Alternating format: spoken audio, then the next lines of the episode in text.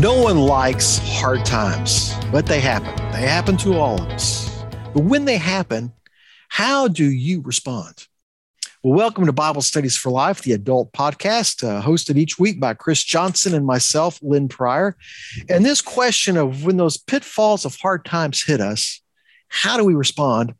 That's what Chris and I want to talk about. And so, Chris, glad you're part of the podcast today.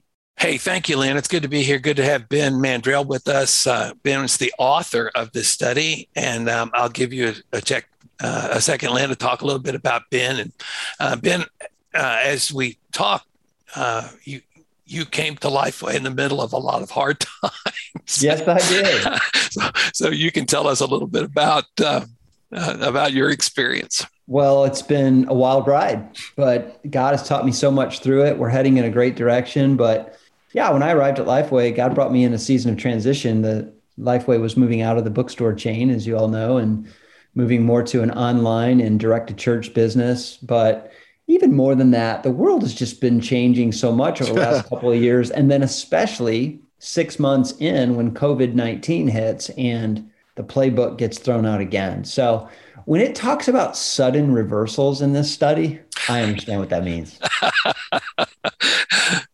That's interesting too, because uh, an icebreaker uh, we recommend it because it's in your it's in the personal study guides that your group is using.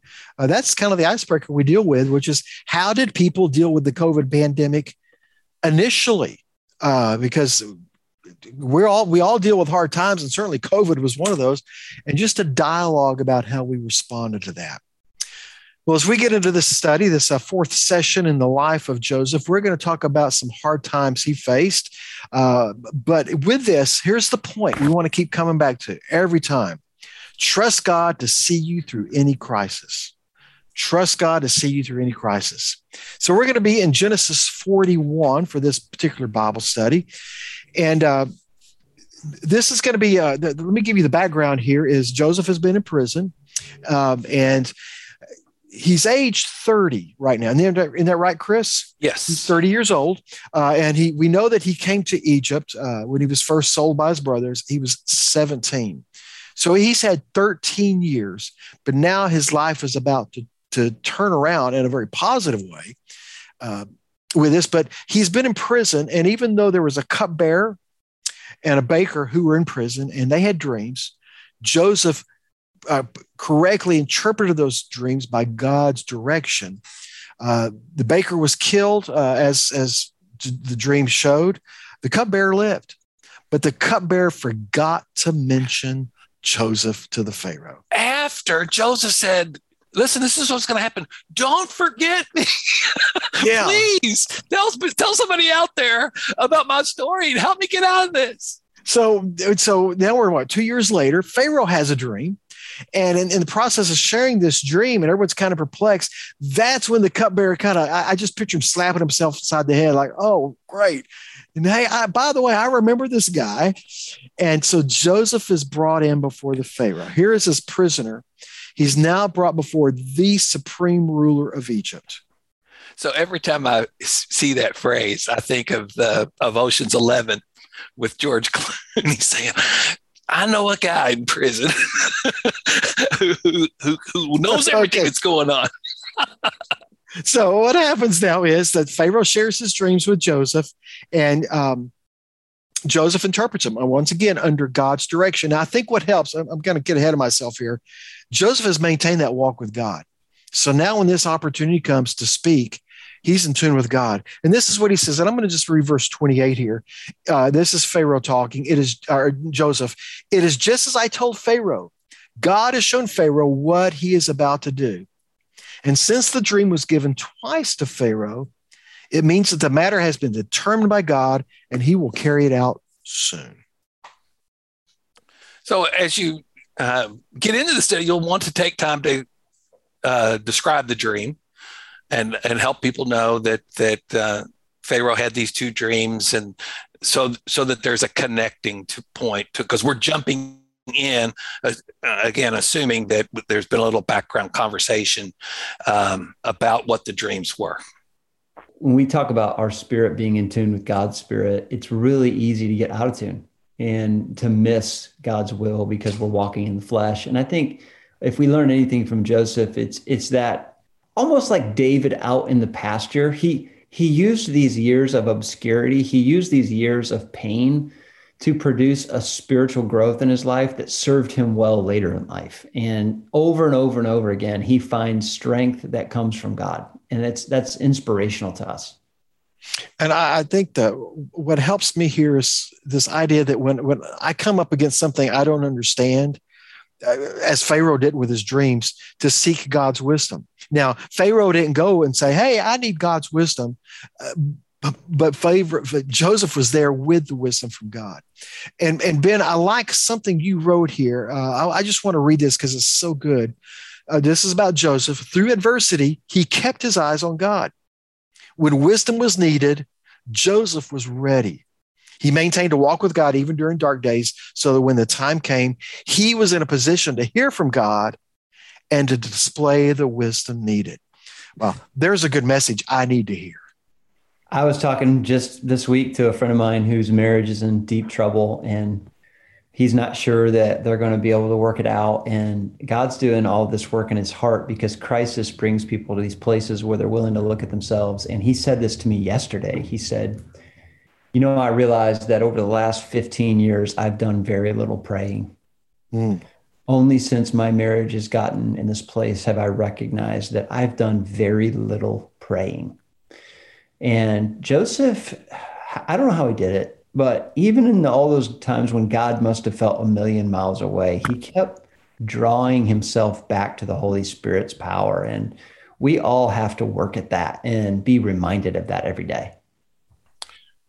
So we're going to, as we move forward, we're going to see that Joseph, as he interprets the dream, will uh, will give a solution. He'll say, "Here's what you need to do," and he describes describes the solution that would would would, benefit uh, Pharaoh um, in moving forward. Right. And so we're now we're going to skip down Uh, in our discussion to verse 47 where Joseph has laid out that plan and Pharaoh kind of goes, "Well, duh, who else is better to do this plan than the guy who just gave it to us?" So Joseph, and I just love this picture that Joseph who was in prison now suddenly just uh, you know an hour later he's the second in command of Egypt. There's a turn of events for you. Right. So you see this now, Genesis 41 still. This is verse 47. And during the seven years of abundance, the land produced outstanding harvest. Joseph gathered the all the, the all the excess food. In other words, he goes on for about three or four verses showing how this was the plan God God gave him that he explained to Pharaoh. And now over this time, he is following that plan just as God gave it to him. And, and again, it's the reminder that God gives the plan, our role is to carry it out. Part of the study guide highlights the differences between fruitfulness and famine. And I do find it interesting that we are great at receiving fruitfulness. We love when we come out on the better end of a deal. When we sell something at top price, we are excited. But man, we just hate to be ripped off. We hate to be the one that realizes later I paid way too much for this. Uh, and I think in life, as we experience life on a broken planet, sometimes we have seasons where everything seems to be going well. Uh, you know, everything we touch turns to gold. And then there's seasons that are just as important, maybe more important, where we can't seem to get anything right. Uh, Joseph's life reflects that for sure. It sure does. So t- our questions in this section are interesting. Uh, uh it, there's two questions. One is, um, when do you find it easy to follow God's plan? And then the follow up is, when do you find it challenging to follow God's plan? So it will, I think, allows a lot of conversation for the sunshine and the rain, for the good and the bad, and and uh, for people to talk about those things in in our groups. Right, and let me just uh, let me just talk for a moment to the teachers, those who are leading the groups specifically. Uh, as you tackle these two questions that Chris has just mentioned, great questions to talk about. Uh, as I visit Bible study groups, one thing I see happen a lot is a leader asks the question, and someone answers it, and they move on don't move on. Even if one person's given a great answer, just say, okay, someone else, uh, how would you respond to that? When, when have you uh, what do you find most challenging about following God's plan? In other words, don't just settle for one answer. Let other people respond. Let them respond to each other. Because uh, when I've been in groups that done that, have done that, it's a great, great discussion. So take advantage of those questions and let them talk together. There's there's a couple of tips I've learned on that too over the years in leading group life. You know, sometimes it's even easier to offer a specific challenge, and it's something as simple as this: is oh, okay, that's great. Thank you for uh, representing this side of the room. How about this side of the room? Somebody over here. And then, it, and then it kind of narrows the focus. Or you could even say, hey, it's great to hear from a man. How about we hear from a lady? Uh, is there a woman in the room that might share? Uh, so, in any way you can prompt them to feel pressured to speak up, it, it just works. It really does. It sure does. Well, let's move into the last section we're going to be talking about in this study, which is uh, into verses 50 through 54. And this is where it's a, uh, it almost sounds like it's a side note to the story that, oh, by the way, Joseph had a couple of kids. And it can feel like it can feel like a conclusion for people who don't know the the whole story. I mean, That's it's right. like this could wrap this thing up. But I, I, want us, to, I do want us to deal with this passage, this section, to see that even though they're going through famine uh, after the after seven years of prosperity, now they're in the famine.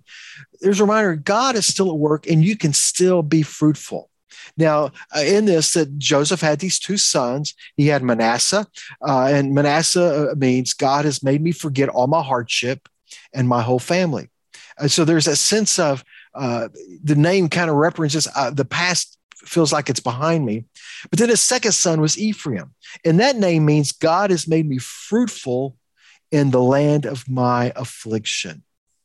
And I, I just like the idea that even as Joseph named his sons, there was reflection that God has been with him. He is fruitful, even when the times are hard.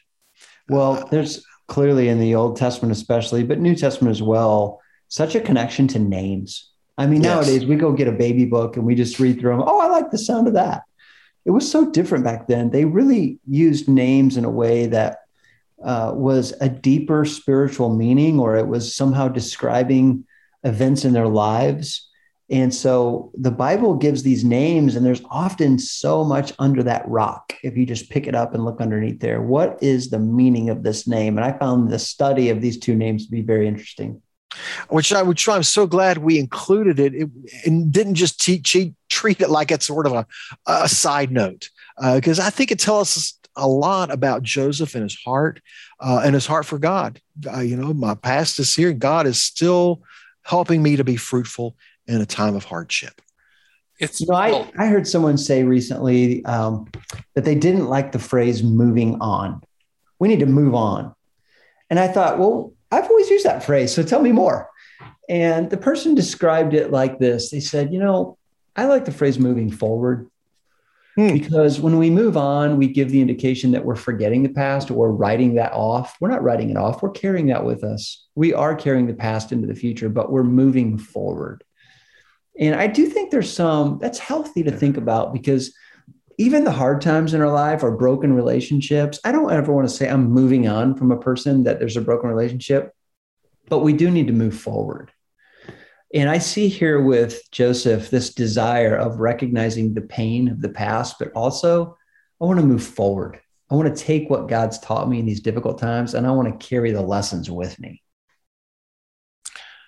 Thanks, Ben. That is so important to, to be reminded of, of just just a word difference between moving on to moving forward uh, can really be significant for us and for the people in our group. So uh, we we want to thank you, Ben, uh, for again for writing these these uh, sessions and for taking the time to be part of this podcast to um, introduce the idea to those who listen to uh, Bible Studies for Life for Adults.